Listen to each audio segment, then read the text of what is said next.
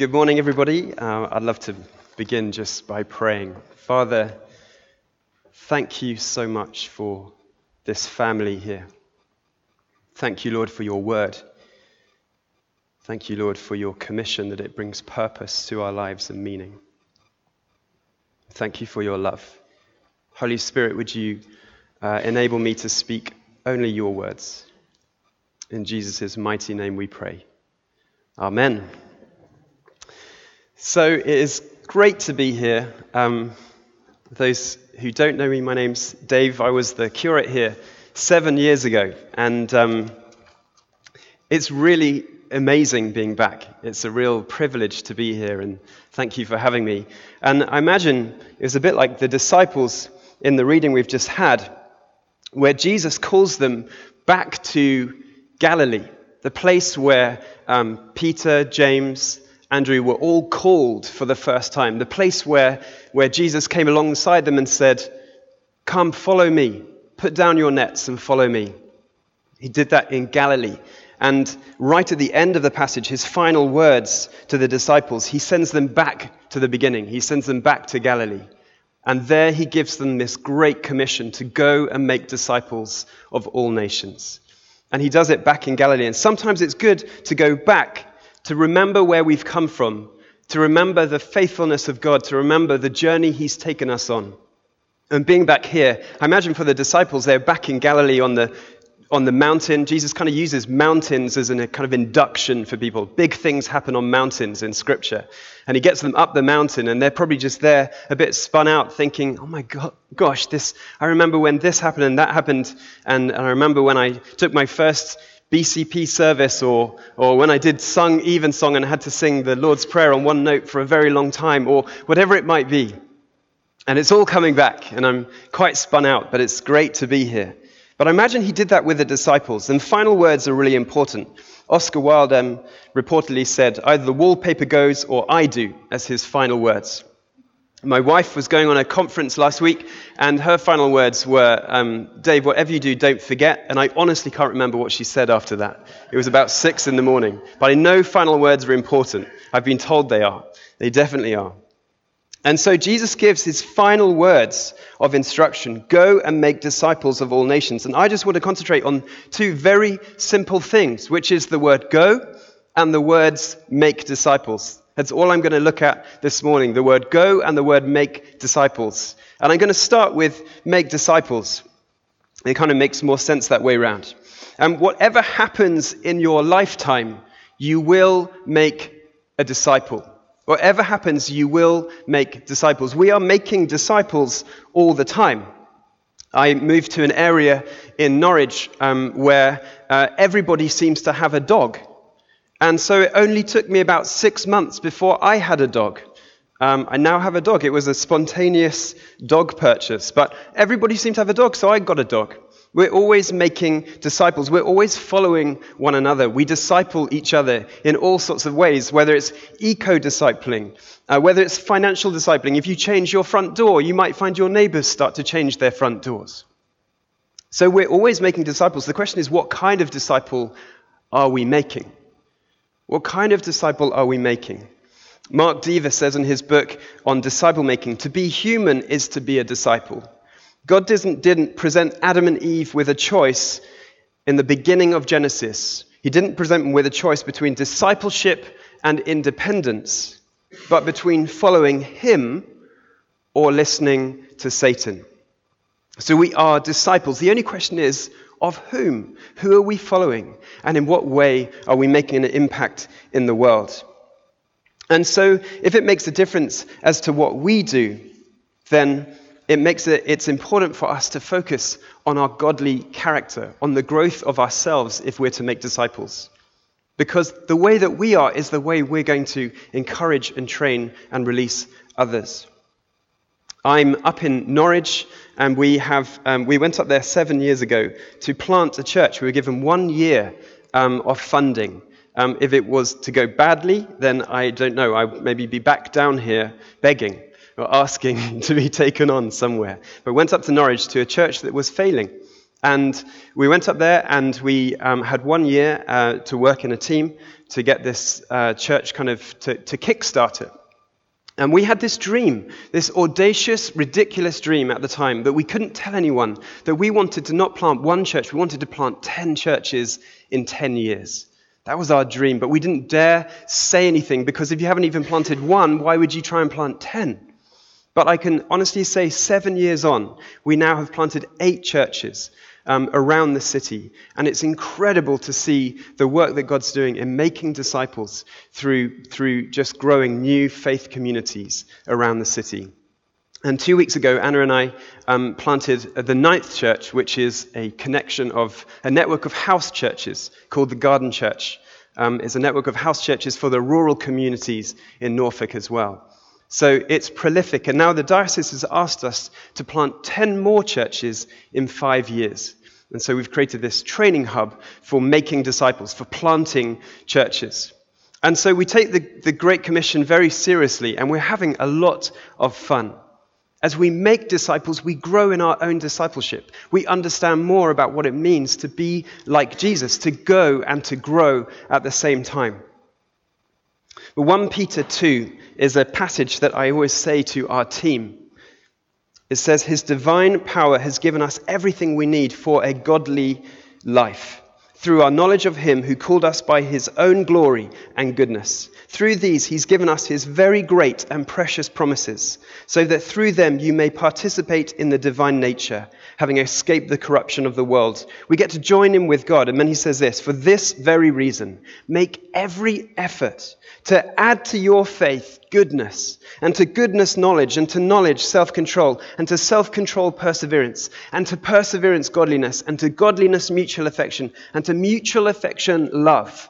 For if you possess these qualities in increasing measure, they will keep you from being ineffective and unproductive in your knowledge of our Lord Jesus Christ. If we want to not be, as a double negative, ineffective or unproductive, if we want to bear fruit, then we, we will if we grow in godly character. So I say to our, our interns and our team members, I want you to spend an hour a day praying, getting to know the God of this book loving the Lord Jesus, growing in prayer, growing in love, growing in patience, growing in perseverance, growing in all the Christ like characters. Because when you come into contact with another person, that will rub off. And the disciple you make will reflect the person that you are becoming and you are. We're like sparklers when we, we come into church. Jesus says in Galilee, Come, follow me. And he lights us up. And then we make connection with others and they start to light up as well. But we have to ask ourselves as we come back to Galilee what, what fires are we starting? Are they Christ like fires? Are, are we drenched in godly character? And that is a lifelong pursuit. I have this um, special mug. I love a special mug. This is a commemorative mug. This is my Diamond Jubilee mug, 2012. I like to keep it in the box to keep it safe, but it often spends time on my mantelpiece. And I love this mug, but this mug is one of the saddest mugs in the world because this mug will never know what it feels like to fulfill its designated purpose as a mug. It's never going to be wrapped around with two hands full of warm tea and poured out for the benefit of another person. This mug is going to sit on my dresser I daren't fill it with anything. It's too precious. It's too perfect. It's too beautiful. I daren't fill it with tea. And the dangerous thing is, if this mug was alive, it might make another disciple. And what would that disciple look like? Another commemorative mug. My house could be full of commemorative mugs, but no one would be drinking tea. my fear sometimes, with the utmost love in the Church of England, is the churches we're planting into that have died are commemorative mugs, and they are beautiful. But the commission to go, to go on the adventure, to be agile, to be missional, was forgotten in the pursuit of retaining its commemorative beauty. And so, my challenge would be to be drenched in Scripture and to read the character that we're trying to disciple people in and be discipled in ourselves. And godly character is going to cause us to step out of the boat, is going to cause us to go to the other side. Hebrews 13 13 says, Let us then go to him, Jesus, outside the camp, outside the camp, bearing the disgrace he bore I don't wake up most days thinking, Lord, I want to go outside the camp to bear the disgrace you bore. But he calls us to go outside the camp to bear the disgrace he bore. There's an amazing passage in 1 Samuel 14. I absolutely love it. It's my favorite passage. I had to really try hard to not preach on that today.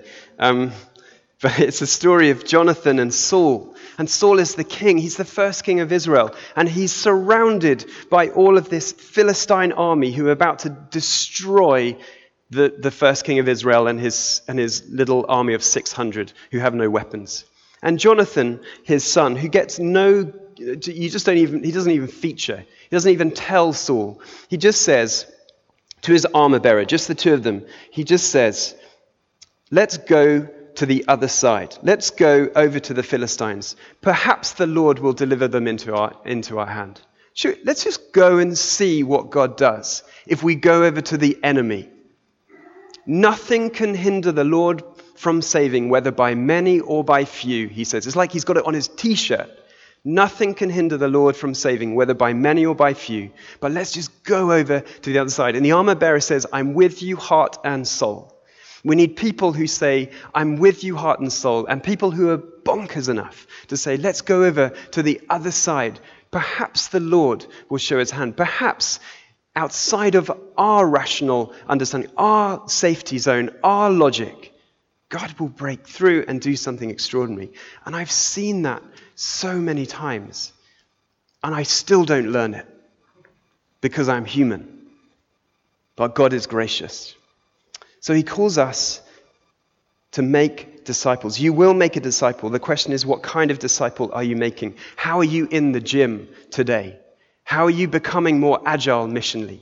So you can go out and others can go, I'm with you, heart and soul. Let's go over to the other side. Let's give it a go. Let's see what happens. Cast your nets on the other side. Okay, so he says, make disciples, but he also says, go. Now, I am. Um, I, d- I did a, a, parents' race. My kids, it, when they get bigger, the races get more serious, I find. I don't know. There's more at stake somehow because children notice if you're losing. And um, so I did my, my son's sports day, and they had a parents' race, and it was a new head teacher, and the new head teacher's a bit more competitive. So he had this kind of 100 meter sprint um, that we could all take part in. So I, so I did. But within the first round, I pulled a hamstring because something happened when they said go. I was like, go, this is it. Absolutely no warm up, no training, no preparation. Just, I do long distance running, but not short distance running, as I discovered. And I pulled a hamstring, and I, I couldn't run for about six weeks after that. But something happens when someone says go, stress, it's all on you, it's on your shoulders. Go, I, I must go, I must do something, I must look busy, I must achieve something, I must be productive.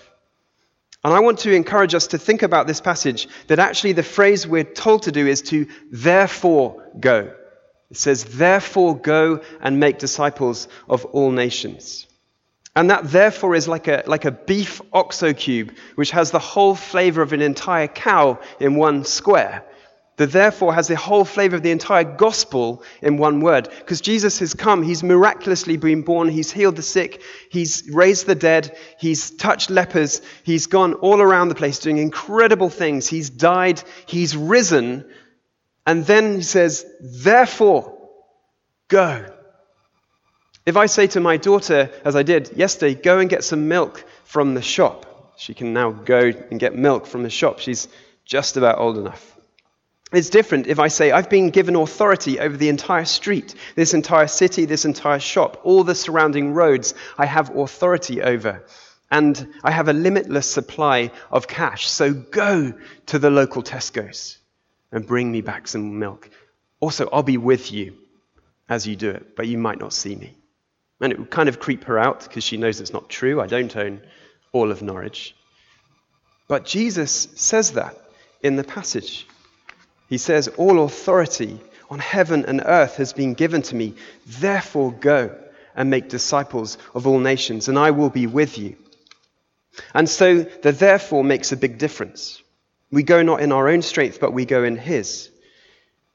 It says, His divine power has given us everything we need in 2 Peter 1 for a godly life, everything we need to participate in the divine nature. We get to join in with Him. I, there's a guy I, we baptized last Sunday who is called Jason, and he uh, was ex uh, gang member, ex addict, um, married to a, uh, oh, well, not married to, but his partner is a, is a practicing witch. Um, also, you name it, he's, he's got it. Um, the whole shebang in his 50s. Uh, and he works in the print shop where we print our flyers. And we went into, over the last two, three, four, five years, we've gone into that print shop, collecting flyers for Alpha, collecting flyers for whatever it is we're doing. And one day, and bit by bit, we've just spoken to Jason. We've not thought of it as going, we've just gone. And some things happen, but one day Jason just invited himself to Alpha. He printed the flyers and he brought himself along with them. Said, Oh, I'll come to this. I've been reading about 500 of them. And then two years later, he did half a course, and then he said, I just want to chat to you as an individual because I've got too much stuff to share. It's, I've got a, it's, it's an 18 and this is a PG.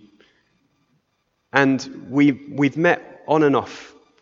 Uh, we met on Thursday evenings. We just read the Bible together and he just shared his life story. And then suddenly he just said, I want all in. I want, I want all in. I want a totally changed life. I want to begin again. And so we, we baptized him last Sunday. Now we went but it was by accident. Stuff rubbed off. God just sent us to go to Him. God, it, it, God had authority over that print shop, authority over the street, authority over His life, and was working something out. We, by the grace of God, got to play and participate in that. So we go with our antennae up to look to see what God is doing, where He's doing it, and how we can join in. And it is the most extraordinary adventure. And it's where the gospel comes to life and where our faith makes so much sense. And in Luke 10 and Mark 6, we get this picture of how the disciples went. And I love it. He says, Take no bread, no bag, no money, no shoes, no staff. Like, oh, thanks, Jesus. That will make it easier. Take nothing for the journey. I only know two people who can leave the house like that children. My son does. Where are your shoes? Oh, uh, did I, did I, would I need them? Well, we're only going to school. Or they just get in the car. Dad, where are we going? Oh, don't worry. I'll just take you there. Do I need anything? No, it's okay. I've got money. I've got your coat. I've got your shoes got your food, got everything. And kings. Kings can leave the house like that. Royalty. If Prince Harry was to walk along this street and say, Sorry, I don't have any shoes and could I have a cup of tea? Everyone would say, Absolutely. And do you need somewhere to stay as well? And so it says in Scripture that the Father has loved us so much that we are called children of God. We are sons and daughters of the King. But as we go out, we go into his land. Ultimately, the crown owns everything. God owns everything. It's his domain and his kingdom. We're called to just bring a touch of heaven to earth. And so we go as kings, we go as sons and daughters of kings, not with a spirit of fear but with the Spirit we received, brought about by the adoption to sonship, by him we cry, Abba, Father, we read in Romans. But there was another category of people who didn't have a staff or shoes or bag or money. That was the people entering the temple for worship. A person should not enter the temple mount with his staff or sandal or wallet or with the dust upon his feet. And we go on our knees as well. We go and worship. It's all worship. So I want to encourage you practice, enjoy going.